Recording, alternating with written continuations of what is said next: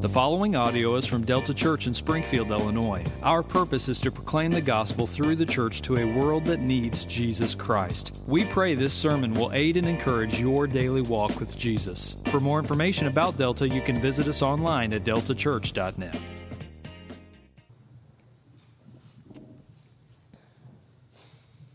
Then, after fourteen years, I went up again to Jerusalem with Barnabas, taking Titus along with me. I went up because of a revelation and set before them, though privately before those who seemed influential, the gospel that I proclaim among the Gentiles, in order to make sure I was not running or had not run in vain. But even Titus, who was with me, was not forced to be circumcised, though he was a Greek. Yet because of false brothers secretly brought in, who slipped in to spy out our freedom that we have in Christ Jesus, so that they might bring us into slavery, to them we did not yield in submission even for a moment, so that the truth of the gospel might be preserved for you. And from those who seem to be influential, what they were makes no difference to me. God shows no partiality. Those, I say, who seemed influential added nothing to me. On the contrary, when they saw that I had been entrusted with the gospel to the uncircumcised, just as Peter had been entrusted with the gospel to the circumcised, for he who worked through Peter for his apostolic ministry to the circumcised worked also through me for mine to the Gentiles. And when James and Cephas and John, who seemed to be pillars, perceived the grace that was given to me, they gave the right hand of fellowship to Barnabas and me, that we should go to the Gentiles, and they to the circumcised. Only they asked us to remember the poor, the very thing I was eager to do. This is God's word. Amen. Well, as you just heard from our sister here this morning, we are just trucking through the book of Galatians, Paul's letter to the churches that were in Galatia. And this morning we're going to be concentrating on chapter 2, verses 1 through 10. And the title of our sermon this morning is going to be Gospel Unity gospel unity. We are focusing on this idea of what it looks like to be united around the one true gospel, because really that's what Paul is driving at here in our verses this morning. And so before we get started and dive into our text, we're going to pause. We're going to pray. We're going to ask for the Holy Spirit to close this time with power from on high and then we'll turn our attention to these verses here. So let me encourage you with this. Um, I just to to steal what Pastor Tom often says to you during the pastoral prayer time. Uh, use this time to be proactive in prayer. And maybe this morning, my encouragement would be this: uh, maybe look to your left and your right. Um, and see who's sitting next to you along on the row with you and actively pray for them right now. Um, one of the, my favorite verses in all of Scripture, my favorite section of verses, is Luke 24, where the two disciples were rock, walking on the road to Emmaus with Jesus. And they said, Did not our hearts burn within us as He, Jesus, open up the Scriptures to us? And a little bit later, Jesus is saying, It was He who opened their eyes to see Him, and it was He who opened their minds to understand the Scriptures. And that's what we desire this morning. My encouragement would be to pray that for the person that's maybe sitting next to you this morning. That God would descend, open our eyes to see Jesus in the text this morning, stir our hearts, cause our hearts to burn within them, because He has helped us to understand the Scriptures and see Him and our need for Him, okay? Let's do that right now, then we'll dive into 2 1 through 10. Father, that is our prayer this morning. It is to see you. To see you, the King, to see you, the Messiah, to see you, the Christ, the resurrected one, the one who has defeated Satan, the one who has defeated sin, the one who has defeated death. Our aim this morning is to magnify your name by centering our lives, centering our mind on you to steal from the old hymn, but our hearts are prone to wander. They're prone to leave the God we love, which is why we need you, Holy Spirit, to tune our hearts to receive and see your grace in the person of the Lord Jesus this morning. Holy Spirit, come. Immerse us May we say this morning, along with those two disciples on the road to Emmaus, as a result of God delighting to magnify his Son, did not our hearts burn within us as Jesus opened our minds to understand the Scriptures and see him? It's in the name of the resurrected Christ we pray. Amen. Amen. Bless you, little voice, wherever you just came from. Amen is right. Uh, think on these three names, family. All right? Uh, I'm sure they'll sound familiar to you. Uh, Ethan Hunt, all right? James Bond, Jason Bourne. Uh, there's a commonality that runs between them, a tie that binds, all right? All three of these characters, whether you've read the books or you've seen the movies or whatever it might be, all three of these characters, they're just known for many things. But if they are known for one thing, it's they're known for being spies. Uh, armed with various gadgets and trained in secrecy, their jobs as spies was one typically of sabotage. Right? They would receive a mission. Their aim was to sneak into some place, wreak havoc, and then slip out undetected. And if they were able to do this, go into some place and disrupt it, sneak into some place and destroy it, go somewhere and damage anything, wreaking havoc in that place, then we would say mission accomplished. Jason Bourne, James Bond, Ethan Hunt, they, they were successful in their mission as being a spy. Spies exist to disrupt, spies exist to destroy, spies exist to damage. And it's when we turn to our text this morning, it's this very issues of, of spies damaging, destroying, and disrupting that is going on in our text. Paul tells us in Galatians 2 1 through 10, specifically in verse 4, that spies pretending to be Christians had slipped in to spy out our freedom that we have in Christ Jesus. Because their aim was to bring us back into slavery, says Paul. The aim of these spies was essentially gospel sabotage. And like any good spy, their attempt at sabotage was subtle there in the churches of Galatia.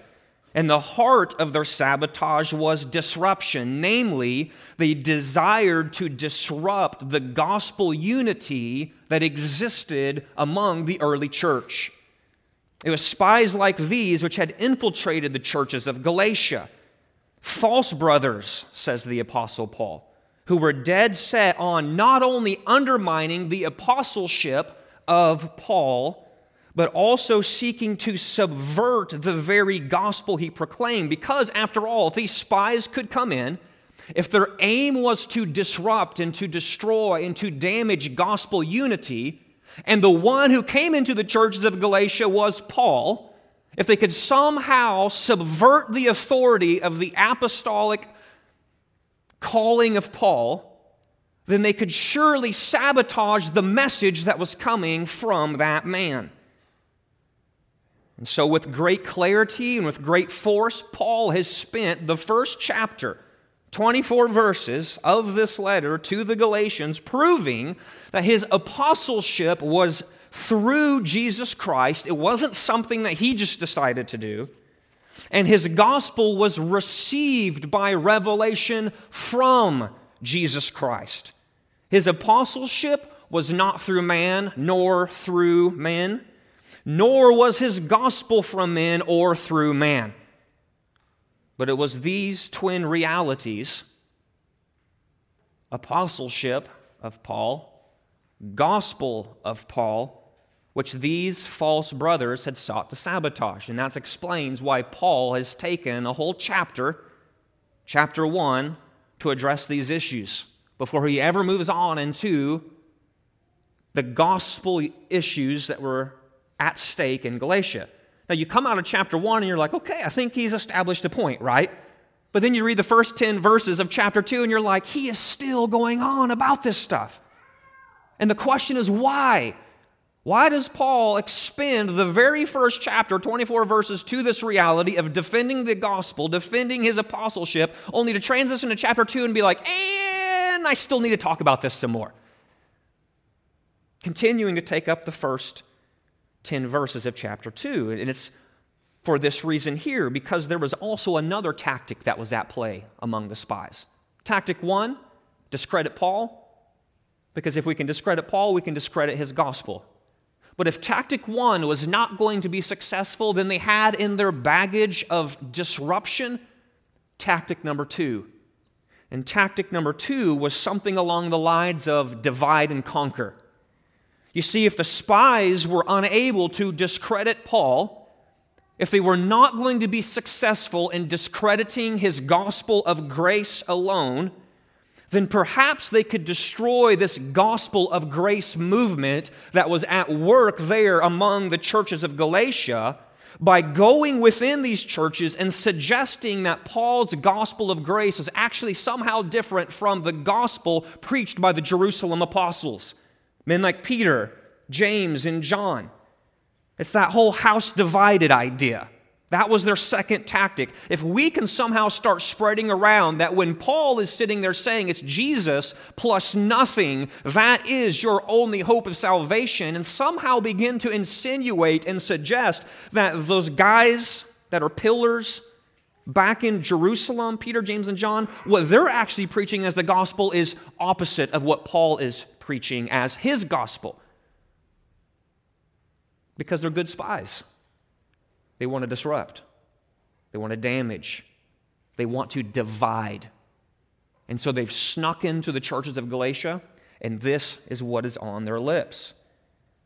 If they could prove that Paul's gospel of Jesus plus nothing was at odds with Peter's gospel, which he proclaimed, then they would be able to walk away saying, Mission successful because not only have we divided the unity among the apostles, but we've also brought down that gospel of grace, which we do not want to thrive.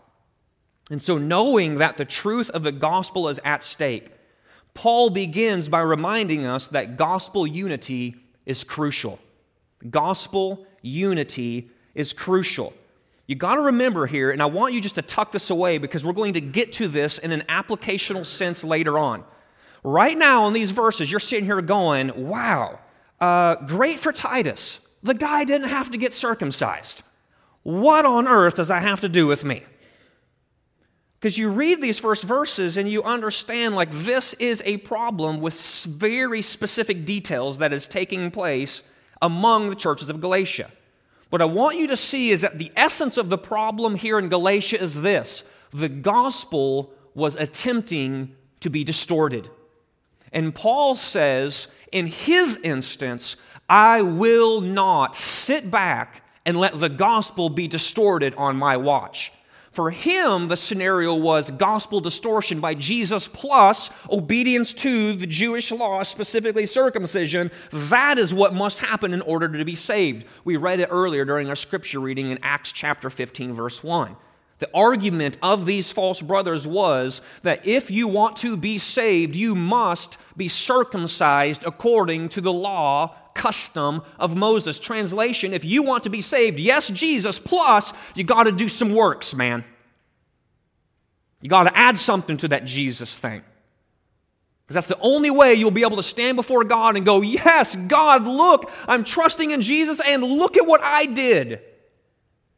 And Paul's saying, No, no, no, no, no. That's gospel distortion.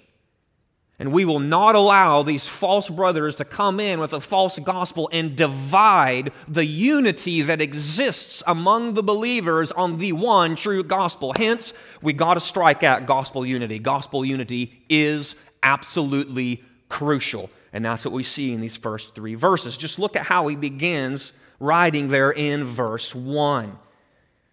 Paul says this After 14 years, the implication is it's 14 years after his Damascus Road conversion.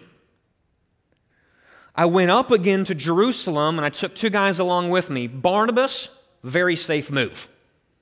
Barnabas is like the Jewish man's Jewish man. He's good. Pun intended, he's kosher. All right? Titus, not so much.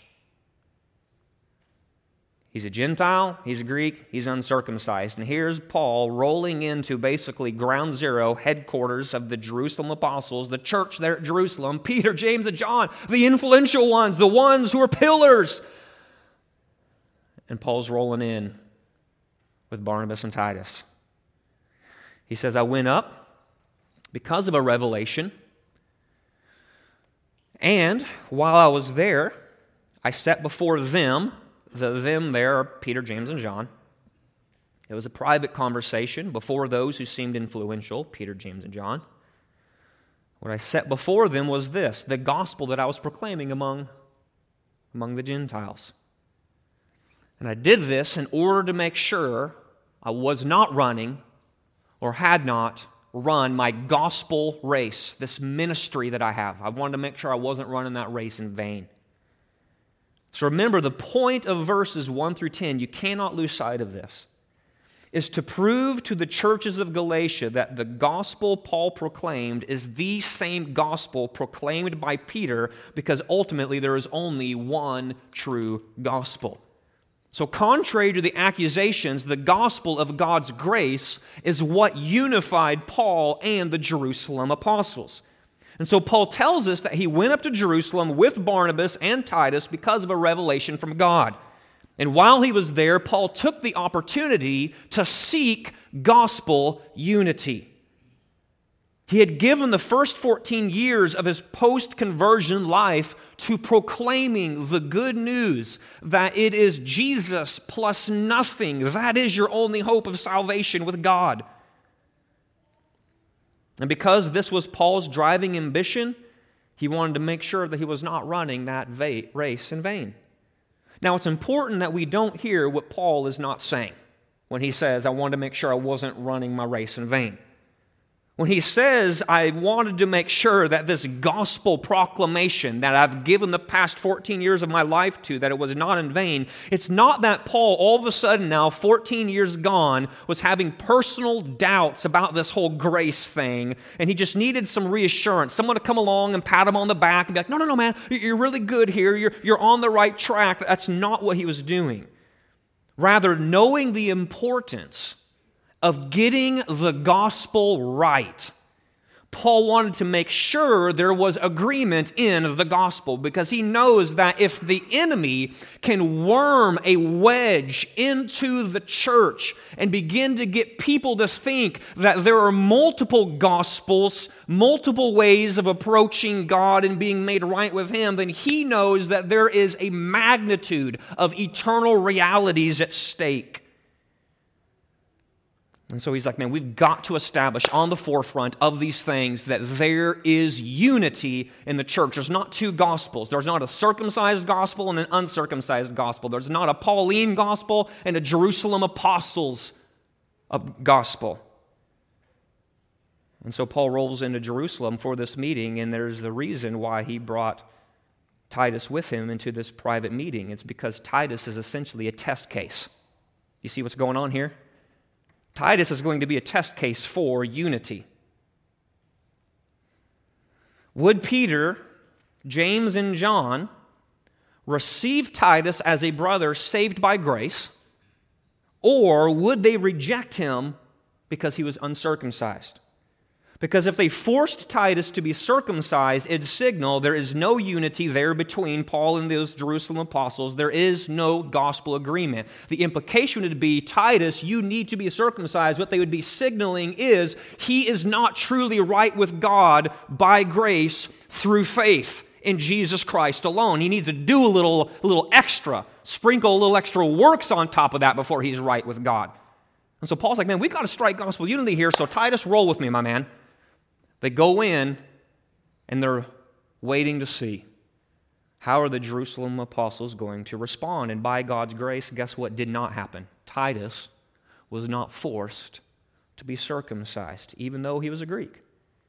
In other words, the Jerusalem apostles, by not forcing Titus to be circumcised, agreed that, listen, it is faith in Christ alone and not any other performance or ritual that is necessary for salvation. Their acceptance of Titus was proof that they had unity in the gospel of God's grace. Thus, a great and resounding victory was won for the truth of the gospel. I mean, what greater place is there to be, right? Gospel unity among the saints is so sweet. It is so sweet to be able to stand on that foundation of, I have been saved by God's grace through faith in Jesus Christ alone. And then you can look at the person next to you and hear them saying the exact same thing. And you could be the most opposite of each other in personality and political inclinations and socioeconomic standing, the color of your skin, man, woman, doesn't matter you can look and go, What? You've been saved by grace through faith in Christ as well? And then you link arms. And then you look over, and this person here is saying the same thing, and this person over here is saying the same thing, and this person over here is saying the same thing. And you can look at the church that's on the other side of town who's saying the same thing.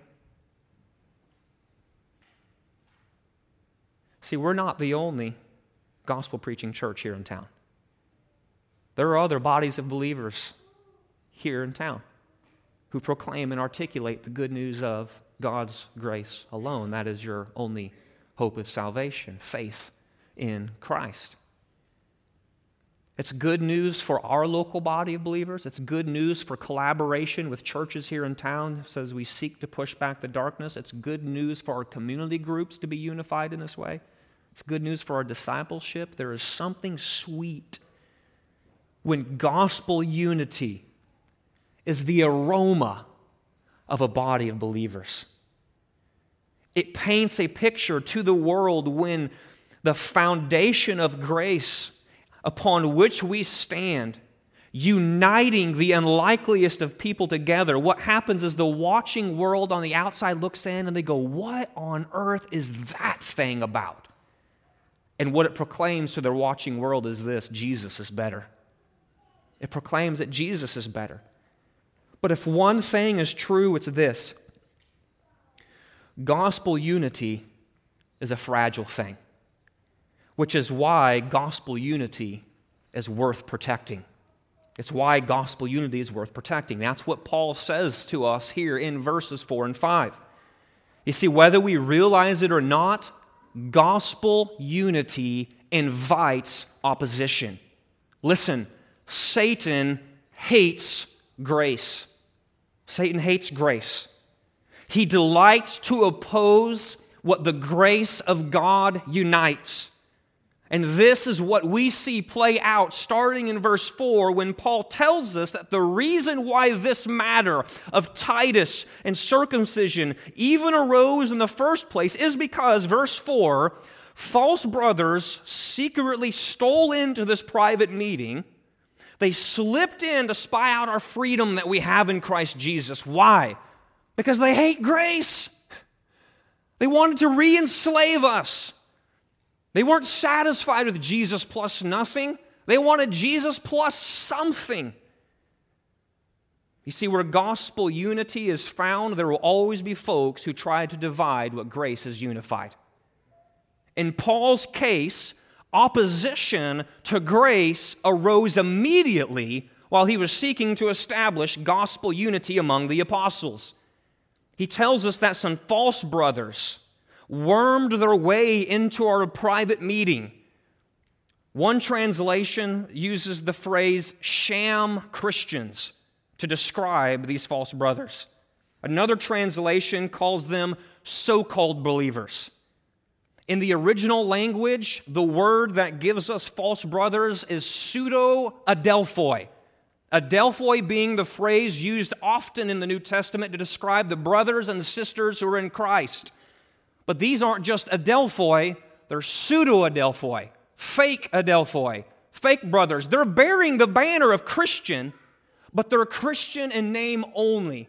There is nothing about them in the way of bearing fruit in their life that gives evidence that they are actual brothers. They're pseudo brothers, sham Christians, so called believers. So they can walk the walk and they can talk the talk. They're hanging out within the church. But when you start pressing them on this issue, what is your only hope of salvation? They would go, Jesus! Uh, plus a little extra.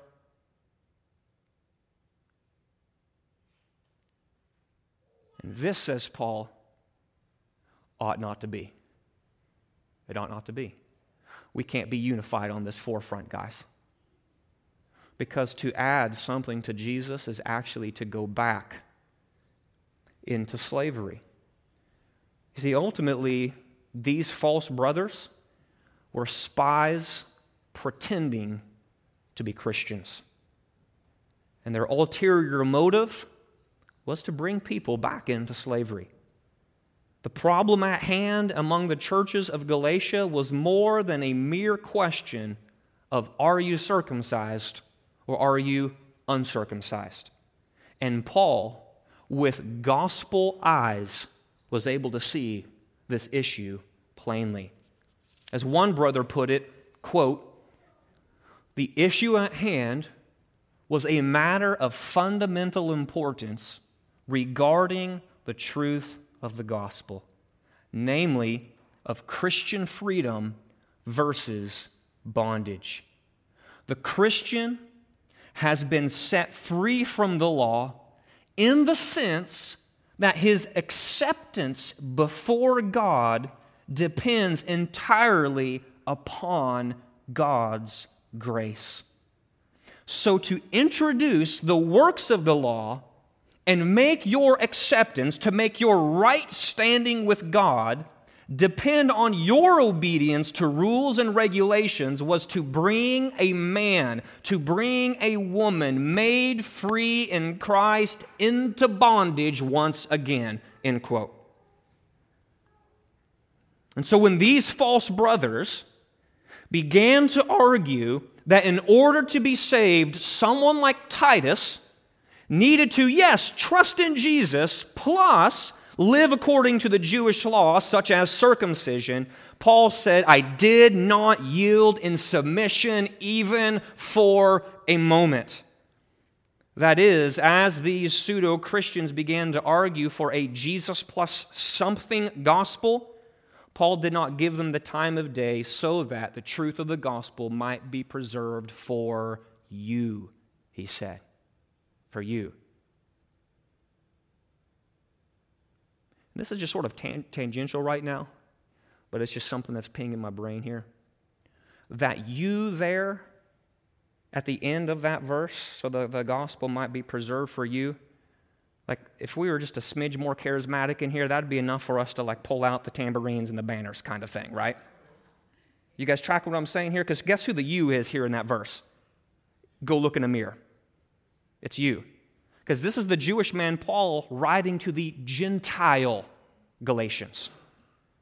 And what he was arguing for back in the mid 40s AD is that there will be generations of people beyond this who will have their eternity affected forever if we somehow say, yeah, that whole Jesus plus something thing, I don't know that I really need to be unified on that. I mean, that might be good for those Jerusalem guys, but like mine's going to be a little bit different. Then from that moment forward, there would have been this massive division, and there would have been this argument from then until now of what's the right gospel. I mean, is it truly grace? Or is it grace plus a little like works sprinkled on top? Which one is it? And Paul says, No, no, no, no, no. I would not yield in submission, even for a moment, because remember the subtlety of the spy. Remember the subtlety of the spy. These false brothers have the name Christian on top of them. Yeah. And they're there dropping Jesus talk. Yeah.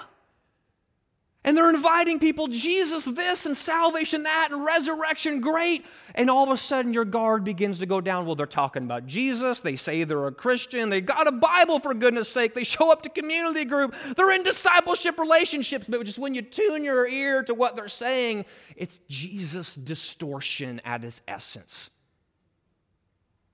And Paul is here arguing I want the truth of the gospel to be preserved for you, he says.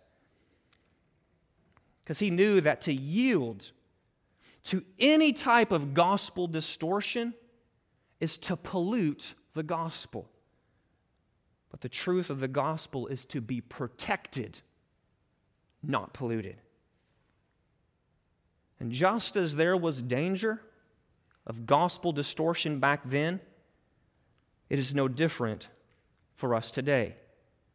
Now, as we've already alluded to and I've already made mention of, the issue has obviously changed. Yeah?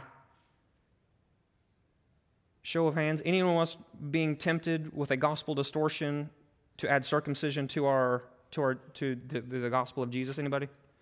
Yeah, nobody, right? I mean, oh, okay, not not a big deal. So if we're not careful in reading our Bible, again, a little pause, tangential thing. Like when you read your Bible, like right, you got to think. Yeah, because the temptation would be like, all right, man, I'm trucking along, personal Bible study time, man. You come to Galatians 2 1 through 10, you're like, boring. Why? Looks like oh, the gospel, circumcision stuff. Ah, that's not my deal. And what you do is you just punch right past it. But the point isn't to punch right past it. The point is to pause and ask the Holy Spirit to give you eyes to understand the scripture. Because again, think in that fraction kind of thing. The numerator details of the situation is the Jesus plus something gospel here is circumcision. The denominator is this gospel distortion. The common denominator exists today. There is gospel distortion at work in our world today. Granted, the numerator detail aspect of it is not circumcision being added to the gospel, but it is such things like the self help gospel. Yeah, for some of us, we've heard it, we've seen it, maybe God saved us from it. That distortion known as the self help gospel, where the belief is that God helps those who help themselves. We ever heard that one before? Man, I see that on Facebook all the time. God helps those who help themselves. So long as we just do our part well, or at least in the back of the mind, we try to just, you know, calm our conscience by saying, well, at least I'm doing it better than the person next to me at work. God is obligated to help me. I mean, after all, God delights to help those who help themselves. The self help gospel, what's it do? It puts man at the center because it believes that man has it within himself to do what it takes to get right with God. But the problem with the false gospel of the self help ideology is that left to ourselves, we are dead in our trespasses and sins. We are incapable of helping ourselves in any way which would make us right with God. And so, at the heart of the self help gospel is this error that it is just basically Christless in the sense that Christ isn't the center. And as we work through a couple others here in a minute, I just want to put this idea there's Christless in the sense that they move Christ from the center, but they're also not Christless in the sense that there are many self help gospels out there that are more than pleased, more than delighted to sprinkle a little Jesus dust into the mix of it. I see this all over Facebook as well. Love to use scripture, love to drop little Jesus quotes here and there, but when you start dialing in to what they're actually preaching, it's a gospel of you can do it, you're so great, God helps those who help themselves. Hey, it's a motivational whip it up together so that way you can just sort of start trying to do some good things because if you do enough good things, then what you're going to do is put God in obligation to you because after all, God loves to help those who help themselves with a little Jesus sprinkled in. It's deceptive, friends. It's subtle, it's deceptive, it's false. Now, for others of us, maybe we've seen this or we know people who've, distor- who've submitted to the distortion of something known as the prosperity gospel. And where the belief of the prosperity gospel is this is that basically God exists to give us what we want. So whether it be wealth, health, material goods, something in between, it doesn't matter. The point of the prosperity gospel is that God exists to grant you prosperity. And as with the self help gospel, the prosperity gospel also puts man at the center of it all. It wrongly believes God is there to be used by you. If you just have enough faith, or if you positively state the favors or the desires of your heart that you demand from God, then God, according to the prosperity gospel, is required to answer you. The chief purveyors of this distortion are the likes of Joel Osteen and T.D. Jakes. I don't know how else to say this. If you're listening to them and you're feeding your soul and that kind of stuff, you're feeding yourself garbage. Okay? So, the problem with this false gospel is that it forgets Jesus, who said this how difficult it is for those who have wealth to enter the kingdom of God, Luke 18. It forgets Jesus, who said, Be on guard against all kinds of greed, Luke chapter 12. It forgets Jesus, who said, Do not store up for yourselves treasures on earth. Why? Because Jesus knows that wealth, there's nothing inherently evil with wealth. But Jesus knows that wealth has a way of very easily becoming the God we love, the God we serve, the God we worship, the God we sacrifice for. Jesus knows that wealth has a way of making us self reliant and deceiving us into believing because we're self reliant by our wealth, then we have no need whatsoever to be Christ reliant. But in recent years, probably the most pervasive gospel distortion, which holds sway over many, is something called, and you've probably heard this term before, moralistic therapeutic deism. Moralistic therapeutic deism. Big mouthful, let me explain it here by marching through these terms. According to this set of beliefs, this moralistic therapeutic kind of gospel, there's a high value on being a moral individual. The aim is to just be a good person. You ever been just sharing the gospel with someone and it's like, what's your basically hope of being able to stand before God on that final day of judgment? What's almost always the instant answer that comes back? Oh, I'm a good person. They're buying into the moralistic therapeutic gospel right there. I'm a good person. I've tried to do my best. I play nice with others.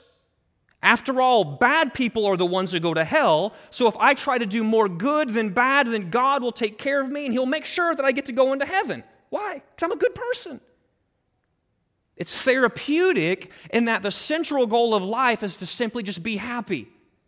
And God exists to make sure I am happy.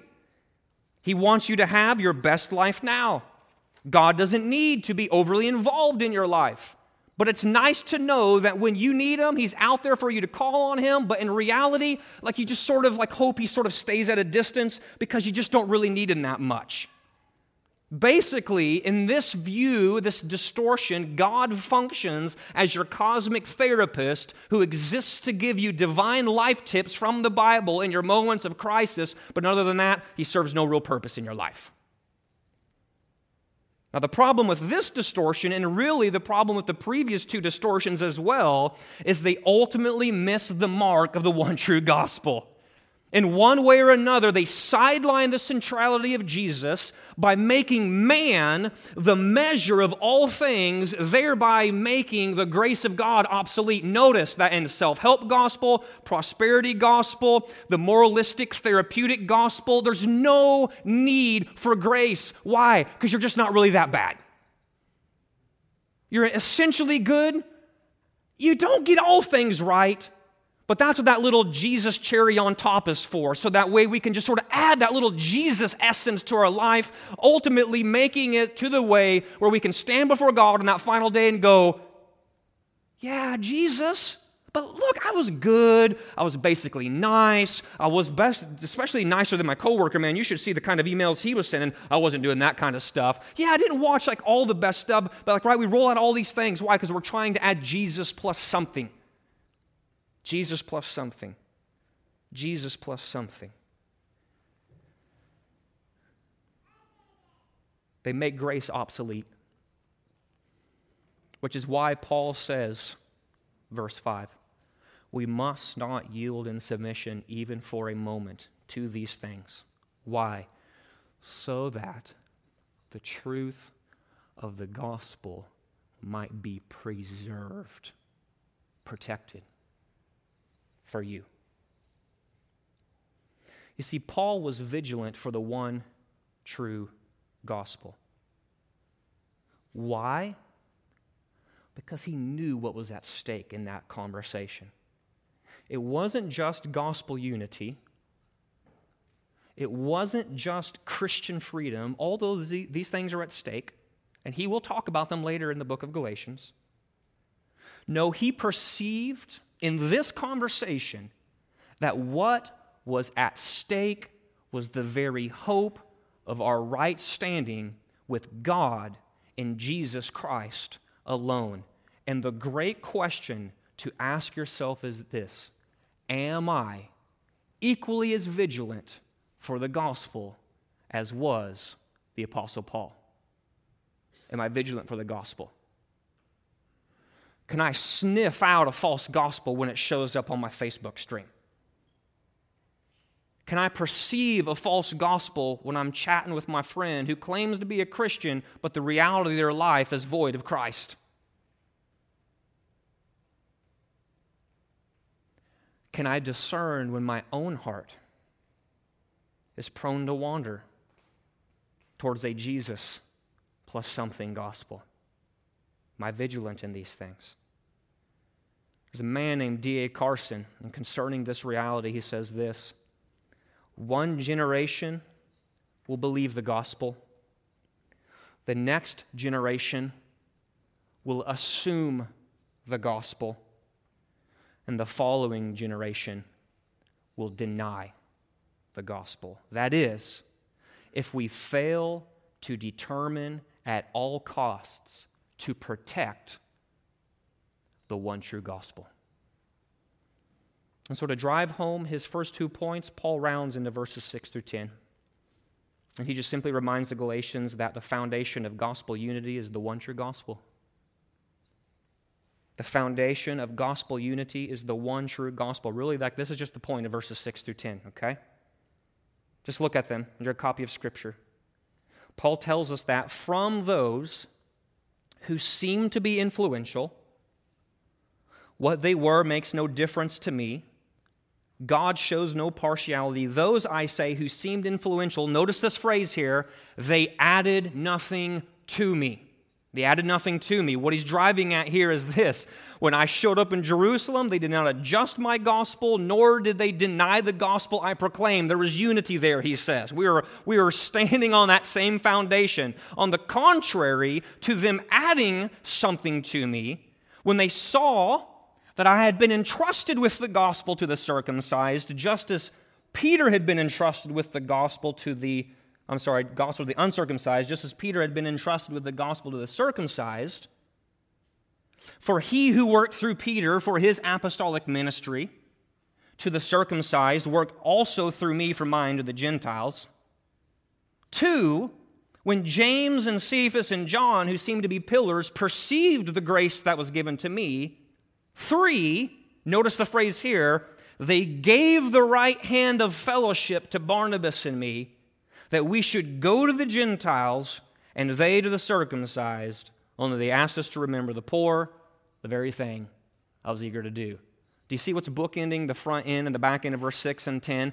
Gospel unity, gospel unity, gospel unity. I showed up, Jerusalem apostles, here's my gospel Jesus plus nothing, only hope of salvation. After the whole Titus debacle with the false brothers, that kind of thing, that dust kind of settles. And guess what Paul says to the Galatians? When we walked out of that meeting, Peter, James, and John, here we are. What we're doing, we're like we're sitting here like we're high fiving one another. Yeah, we're on the same team, right, man? Yeah, we got the same gospel, right? We're unified in this, right? Yes. Grace alone, grace alone. They didn't add anything to the gospel I was preaching to the uncircumcised. They were preaching the same gospel to the circumcised. We shook hands on it, signaling that we have gospel unity founded on the one true gospel Jesus plus nothing as the only hope of salvation.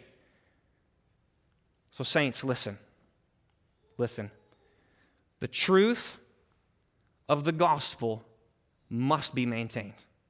The truth of the gospel must be maintained. I am telling you right now, there are people in your world who fall into this verse 4 and 5 deception of false brothers, and it's not a circumcision issue.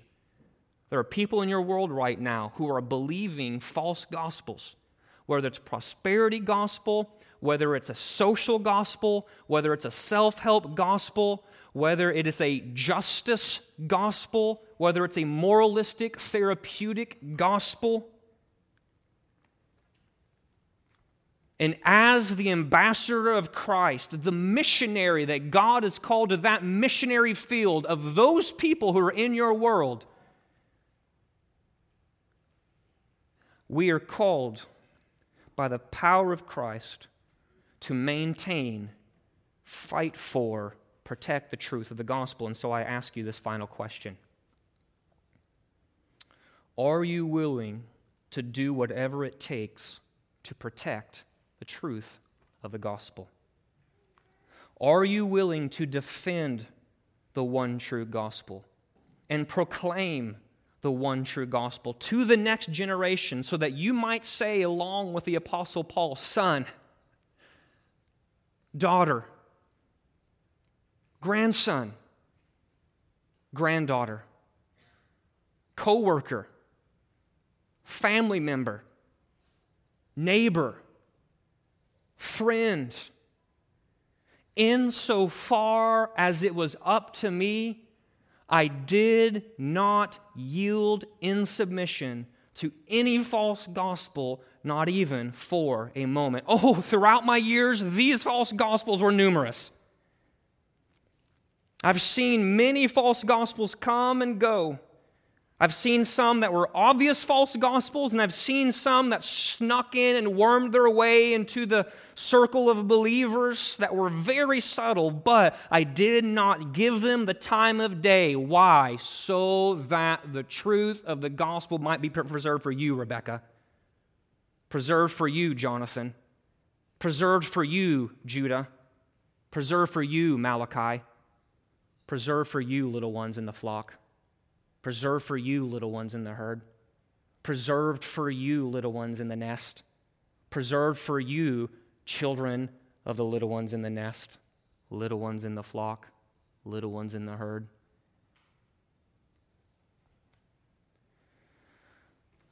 May it be said of us, saints, this We have added nothing to the gospel with which we have been entrusted. Let's pray. Father, help us to be vigilant, vigilant for the one true gospel. Help us to be united for the gospel. Help us to fight to protect the gospel. May we be vigilant to strive for the one true gospel. God, on our own, we just can't do this. We are desperately in need of your power and your strength to see this done. God, help us. For your great name, help us. For the sake of the generations to come, help us. For the unity of this body of believers called Delta, help us so that when all is said and done, at the end of the day, we can step back and say, by the power of the Spirit of God within us, this body of believers was vigilant for the truth of the gospel that Jesus, Christ alone, plus absolutely nothing else, is the only hope of salvation for those who are in Christ. God, do this work among us, grow us in this way bond us together. It's in the name of Christ we pray. Amen.